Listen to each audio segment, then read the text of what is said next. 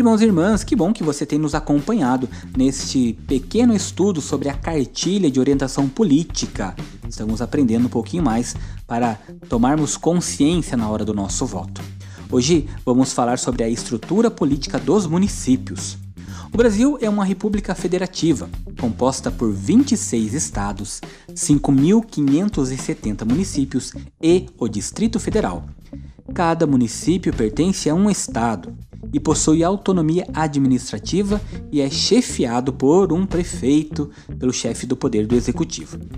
Os municípios são classificados em urbanos ou rurais, de acordo com a moradia da maioria da população.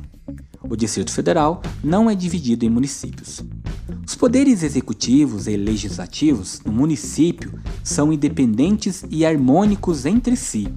Não existe dependência dos municípios em relação aos poderes da União e do Estado, haja vista que a Constituição concedeu autonomia a estes municípios.